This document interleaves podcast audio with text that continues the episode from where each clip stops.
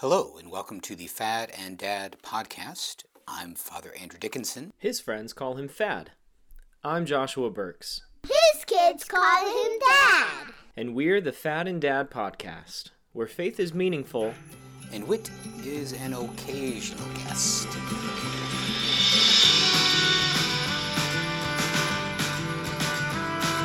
Oh man. Wait, Liz is pregnant? No, not that I know Oh, of. okay. Because that'd be breaking news on the Fad and Dad podcast. Trust me, this will be this will be place 1.0. That'll find out. You'll tell your parents, and then you would tell us. No. You tell That, us, and then you that tell us. That would be perfect if that's how they found if that's how Deb found out that she was having another grandchild. I can't wait. Oh. Just like straight Deb. up, hey mom, we're pregnant.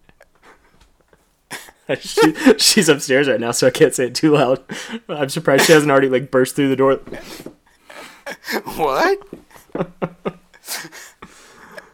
does she does she listen to Fad and Dad? I think she does.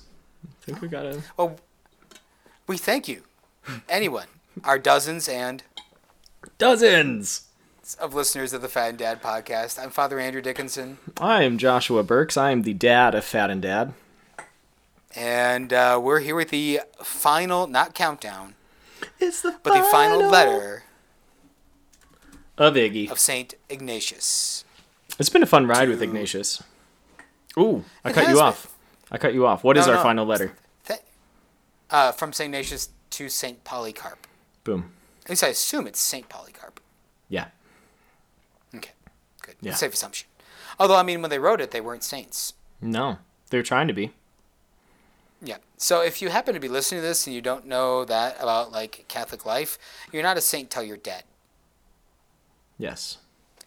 Yeah. And so, uh, and in fact, it's only after you're dead that uh, your life can be proposed, at least now formally speaking, that your life can be proposed. But even in the earliest days of the church, what they might have called someone, you know, my dear holy ones, like St. Paul does in Ephesians and some A other lot of places. them. Yeah, I was I was just gonna say that the flip side of this coin is that maybe they did call each other saints because that seems to be the True. more, uh, you know, Saint Paul refers to the living as saints, the holy ones. Right. But then there be, Well, there became a, a formalized process of, of canonization Right. as time went on.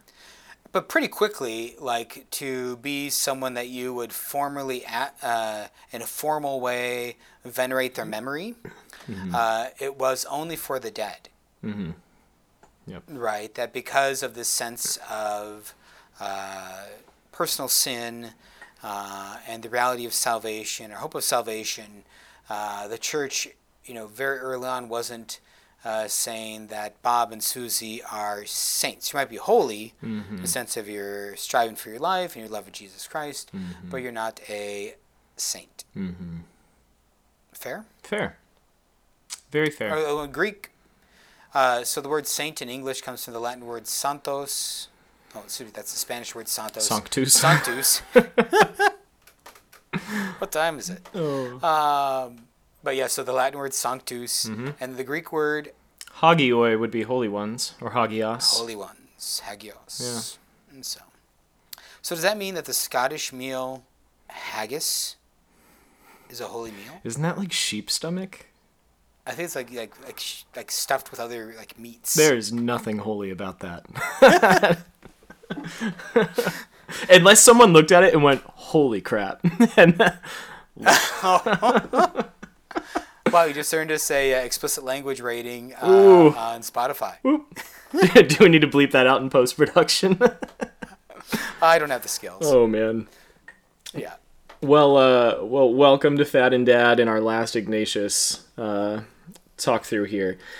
It, so this is at the end of Ignatius' letters, or his his commonly recognized letters. Um, this is a more personal tone that we get uh, as he writes to his his friend and fellow bishop Polycarp. And I thought it was really interesting. I, I, I noticed this just in the in the text itself, in the life of the text. uh, and also obviously in the footnotes of the edition that I'm reading, is that I caught uh, three at least explicit references to the pastoral letters of First and Second Timothy, and I found that to be really fitting uh, because in the letters of Timothy we have Saint Paul, bishop, writing to Timothy, a younger bishop. Uh, exhorting him in how to tend to the faithful and live uh, in his episcopate. And so I just found that um, really interesting and edifying as a, as a unique quality of this letter that um, if memory serves me right it's not like the letters to timothy really sprung up in a lot of his previous letters but now that he's exhorting his i, I think younger and fellow bishop uh, it's really cool that it kind of took on the spirit and, and even the, the text and the specific exhortations of st paul to timothy yeah that's a great point and showing how even uh, St. Ignatius, as an early church father, uh, saw that as a pastoral. Yeah. Uh, those as pastoral letters. Yeah. And uh, the biblical teacher in me, because uh, I've never noticed this in, in First and Second Timothy, I don't like to do. I don't like to do a ton of like historical digging up, but you know, modern scholarship likes to make a big ado about who wrote this and when, and did Paul actually write it? And you know, you'll you'll hear some say that the the pastoral letters weren't actually written by Paul, but but written a hundred, maybe even two hundred years later, just in Paul's um, kind of in the spirit of Paul, in the legacy or the school of Paul. But I don't. We have Ignatius here at the turn of the very first century, quoting First and Second Timothy. Uh, so there there has to be some oh, I don't want to call it proof, but at least a, a, hat tip to the circulation of these letters by, by the end of the first century. Yeah, which would kind of fly in the face of some of those later datings. Yeah, Bart Ehrman. And that's why like that whole uh, scriptural dating thing is maybe when your kids are over older and they're dating, we could have a podcast series on scriptural dating. but it won't be what anyone thinks it is. They're all going to tune in because they want like tips on how to date, like the Bible tells them to date. Yeah, but instead, it's yeah. just going to be we're talking about. Well, we think this is actually from uh, before 70 AD because it doesn't talk about the destruction of the temple. oh, how nerdy and great that would be! That'd be a dad joke of a podcast. Right, literally. That'd be wonderful. Um, I also uh, uh, back to the, the scriptural references. Oh, sorry. and it, no, you're good. I um, I didn't know. I wish I could have pondered this a little bit longer. There are a lot of, and this isn't the first time I've noticed a lot of Ephesians creeping into um, Ignatius in his letters, but it seemed to be really prominent here in this letter as well. And Ephesians is one of my favorite little letters because it just it talks about in the first half. Um, just the glory and the unity of the church, especially. Uh, Ephesians is really uh, the letter that we um, get the four marks of the church uh, one, holy, Catholic, and apostolic, or that sevenfold oneness of the church. Um, comes to us in the letter letter to the Ephesians and these are things that we also see in, in Ignatius a lot. So I think you see the obvious influence of, mm. of St. Paul and Ephesians and these ideas really being expressed here in, in his exhortation to his, his fellow bishop. And that's pretty cool because isn't Ephesians another one of those ones that has oftentimes a later dating as well by it is. Uh, modern scholarship? It is. I wasn't going to say it, but it is. So yeah, really, really go. cool. More um, dating advice from Fad and Dad.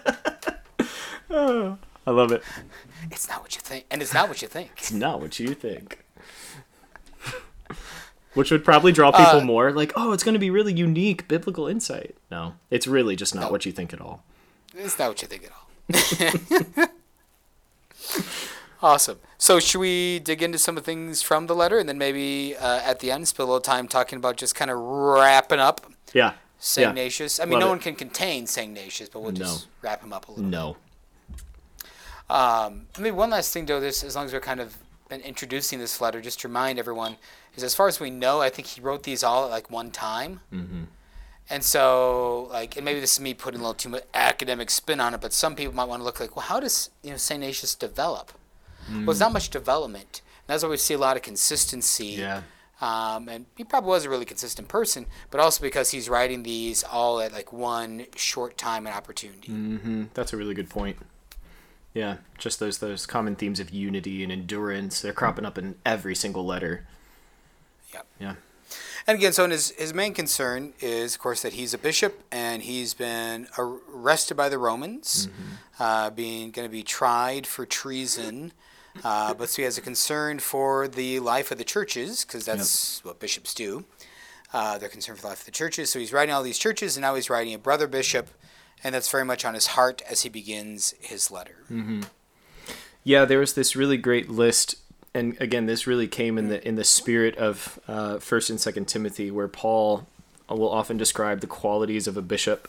Where in section one, right off the bat, uh, Ignatius kind of dives into what are what are the qualities that a bishop should have, um, and there are a few. Just to, to summarize, uh, unity. No surprise from Ignatius. Make unity your concern. There is nothing better than that.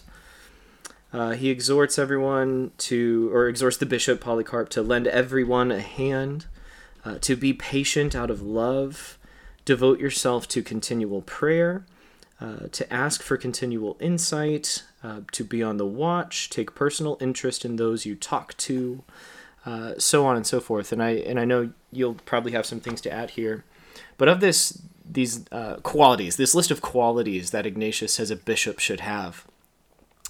I just I really loved. It's probably the least like formal of them, but he he exhorts Polycarp to take interest in those you talk to. Take a personal interest in those you talk to, is what my text says. And I just um, this isn't really just experience talking. This is just kind of a general survey. Um, it, it's so easy, especially in church scenarios, uh, parish settings, diocesan settings, that everything is can just too formalized and programmatic and almost just business like. And you have these formalities, and you just kind of forget the person in front of you. And I adore just this simple exhortation, just to see the see the human in front of you, who you're with at the present moment, uh, and take personal interest in them. That's, uh, I took a little different spin on it. Ooh, tell me. in the sense of uh, not so much the formalizing, right? Which I think is a great point of just like reducing it or objectifying, I suppose, um, those that are in front of you in terms of, oh, I just got to get this task done for whatever it is for the CCD or the school registration or whatever it might be. Yeah. Um, but I also was seeing that too, and maybe it's because of my translation, a little different than yours, but um, almost more like the modern reading of it, where like when you're talking with someone like through technology, or like with technology around, and you're not actually with them. Yeah. You're just not present with them, right? Mm. Because like there's other thoughts, a million other things going on in your mind, and uh, like you can blank out during a Zoom Yes. you know, and like, and all of a sudden you hear your name, and like, uh, Hmm. yeah, you know, that's that, that's a good question. Yeah. You don't want an innocent prayer? I mean, yes, I do want an innocent prayer. Yes. yeah, that's a really good point. A a really good application, especially for us with technology. Um, Also, too, just because uh, yesterday before we recorded this, uh, Apple released its like latest trade show thing. oh, I saw that. so they had all this stuff about like you know the new the newest VR. Yes. You know, because what we need is more virtual uh, reality. It's so weird. But uh, I lo- I also love too just like the forcefulness of his language. Yeah. at least in my translation, it says all these like strong active verbs. You know, uh, press on in your race to exhort all people, do justice, uh, focus on unity, bear with all people, endure all in love, devote yourself to unceasing prayers, ask for greater understanding, keep on the alert, speak to the people, bear the diseases.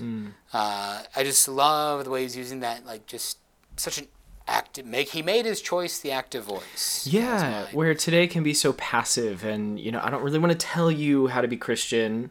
Um, Right. But here are some good ideas, or you just like wh- whatever the Spirit is calling you to do. Like, no, here's some just really concrete things you can do to persevere Yeah. in the Christian life. It's a great pickup. Yeah.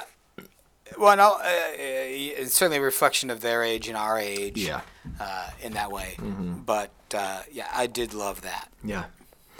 Um, I also moving into the second section. I loved this line. Uh, he says it's, it's no credit to you if you're fond of good pupils. Rather, by your gentleness, subdue those who are annoying. Uh, and, and it really reminded me of, of Jesus in the Sermon on the Mount. Um, who what, what credit to you is it uh, if you're not you know praying for your enemies? Uh, paraphrasing, obviously, but just this exhortation to to press on. Don't just put comfortable, happy people around you, uh, but this very Christ oriented mission of not only just the church, but especially of your episcopacy. Uh, to, to continue to press on and by your gentleness sub- subdue those even who you know you might not uh, appeal to them to be a best friend at first. But uh, these are the people that you're called to love. These are the people that you're called to to tend to. These are the people in your flock. Uh, so these are the people who, who Polycarp is called to uh, to shepherd and to bring into this the flock, his church.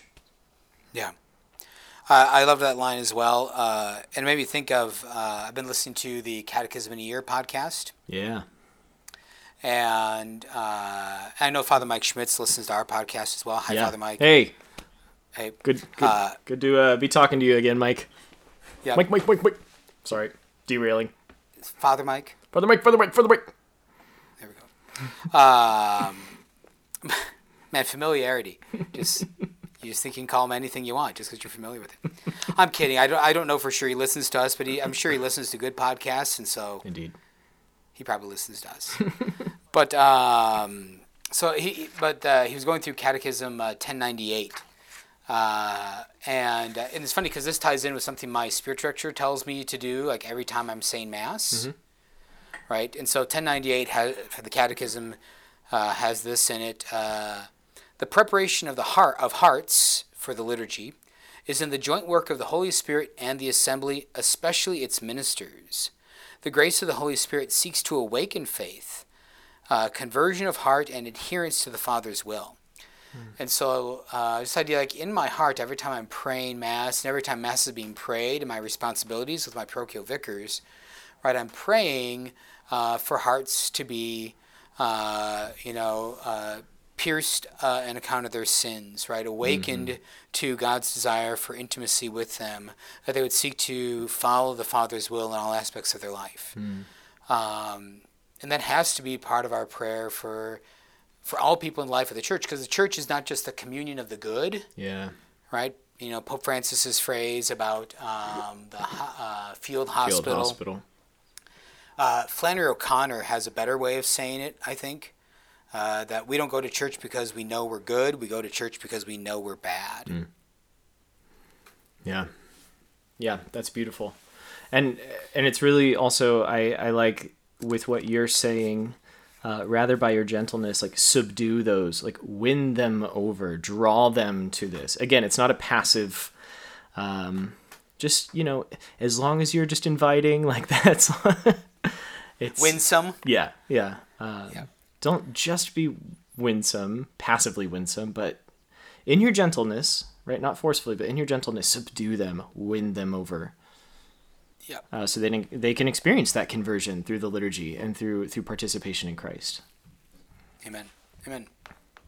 Kind of moving on, I think in this, just even in general, like in all of his letters, I was really struck in this one though by like there's this odd combination of a generosity, but also still a desire to refine down what's going on in people's lives. Does that make sense? Yeah, yeah, Um, like a generosity of like, oh, you know, they're God bless them, they're trying hard, but here's where we need to go. mm-hmm.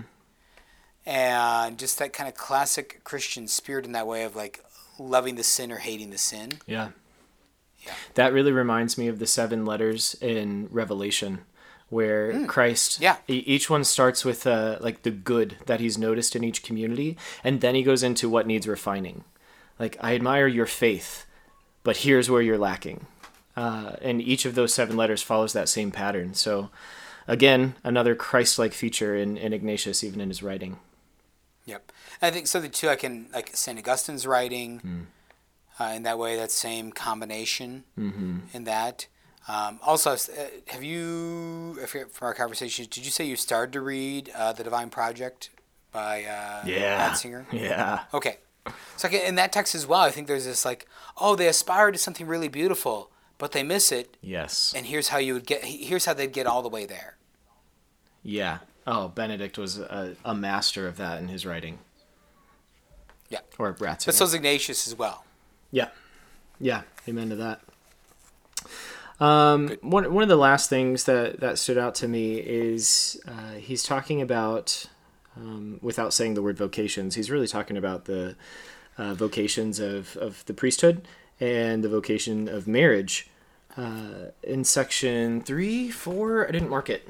Um, Five. Well, a lot. I mean, five he talks about marriage. Like four he talks about the widows a bit. Sure. Um, but really, just kind of synthesizing the section, he talks about these these sacraments, the priesthood and and Christian men and women being married in union with the bishop, that all of this may be done to advance God's honor.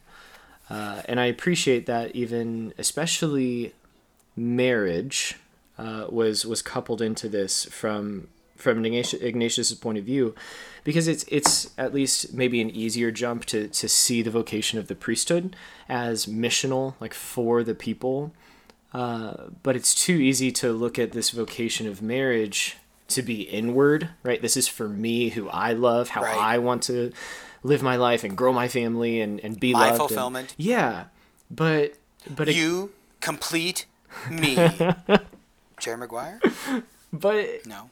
Yeah, no. Wait. No. I think I've just heard it enough, but I don't I don't think I've actually. Okay. Yep.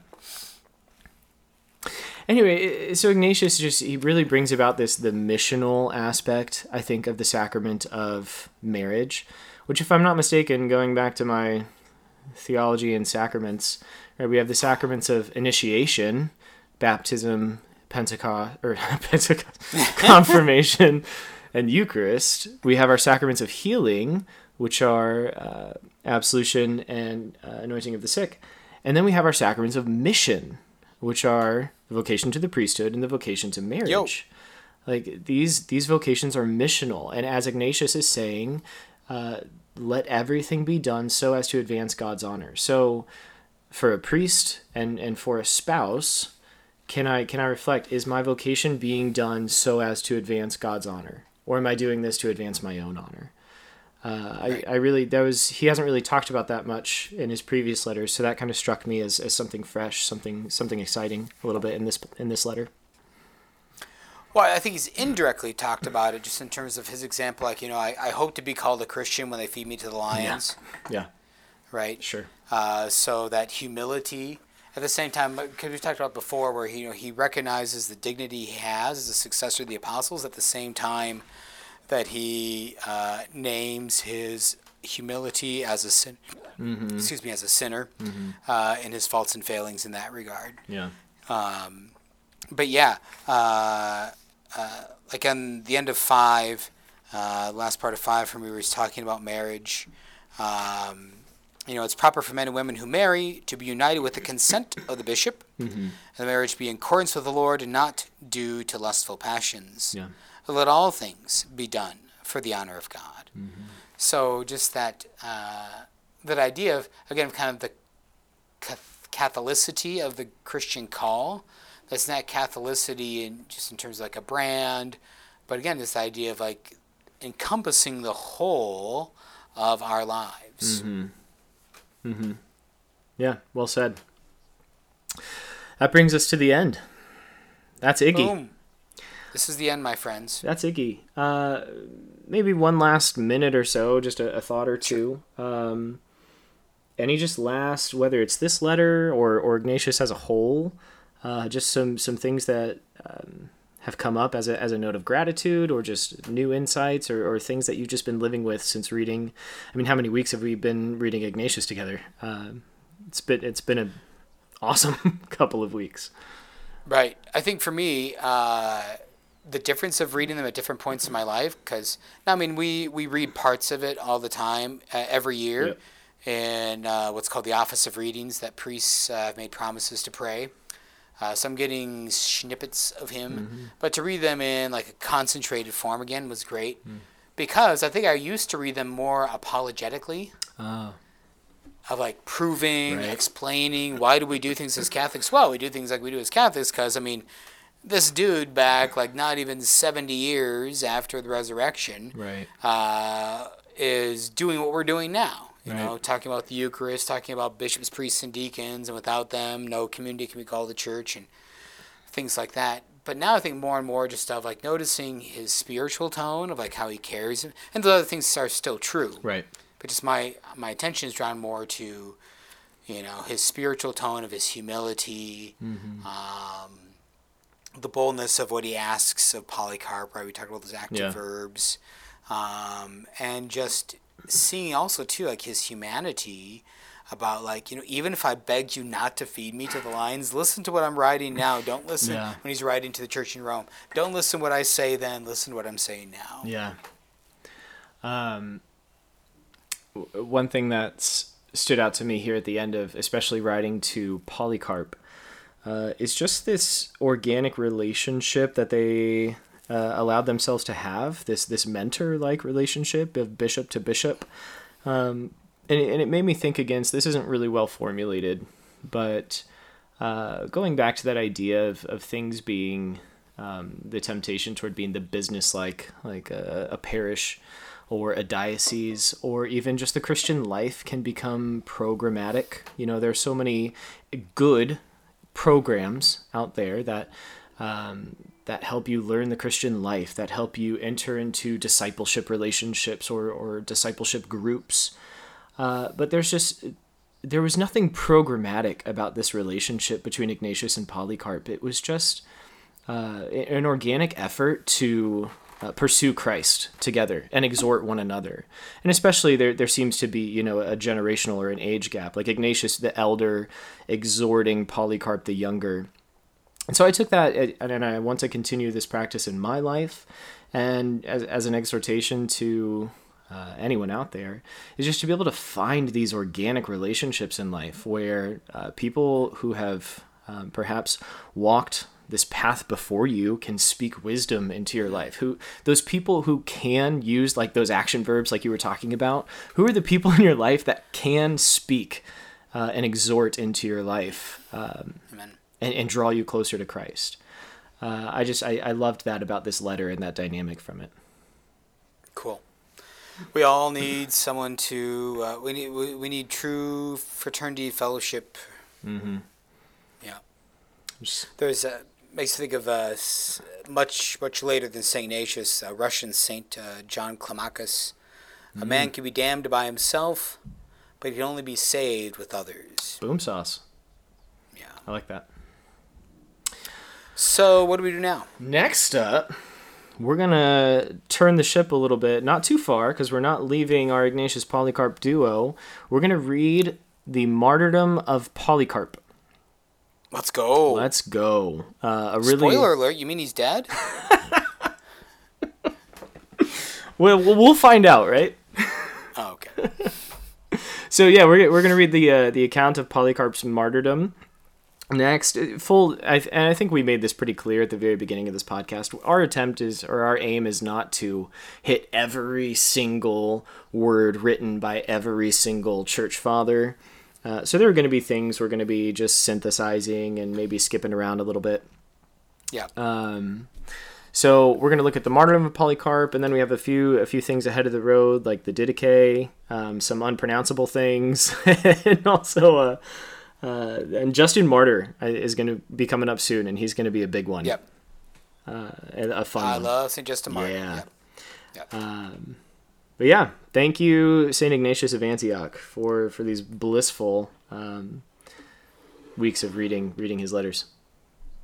And again, you can, if you wanted to, uh, I don't think we've ever, maybe not again, for the first time, uh, if you ever want to read yourself, uh, listeners, uh, of what we're doing before we do it, we're going to be doing the Martyrdom of Polycarp. So you could Mm-hmm. clap on your keyboard and figure out a little. Uh, um, Just like that. you could probably find a copy, an online version. Uh, you don't have to pay any money and just Yeah. read it for free a little bit and just uh, uh, check it out ahead of time. Yeah, yeah. The, the cool thing about especially these really early letters is a lot of them are online. Right. Alrighty. Blessings. God bless y'all.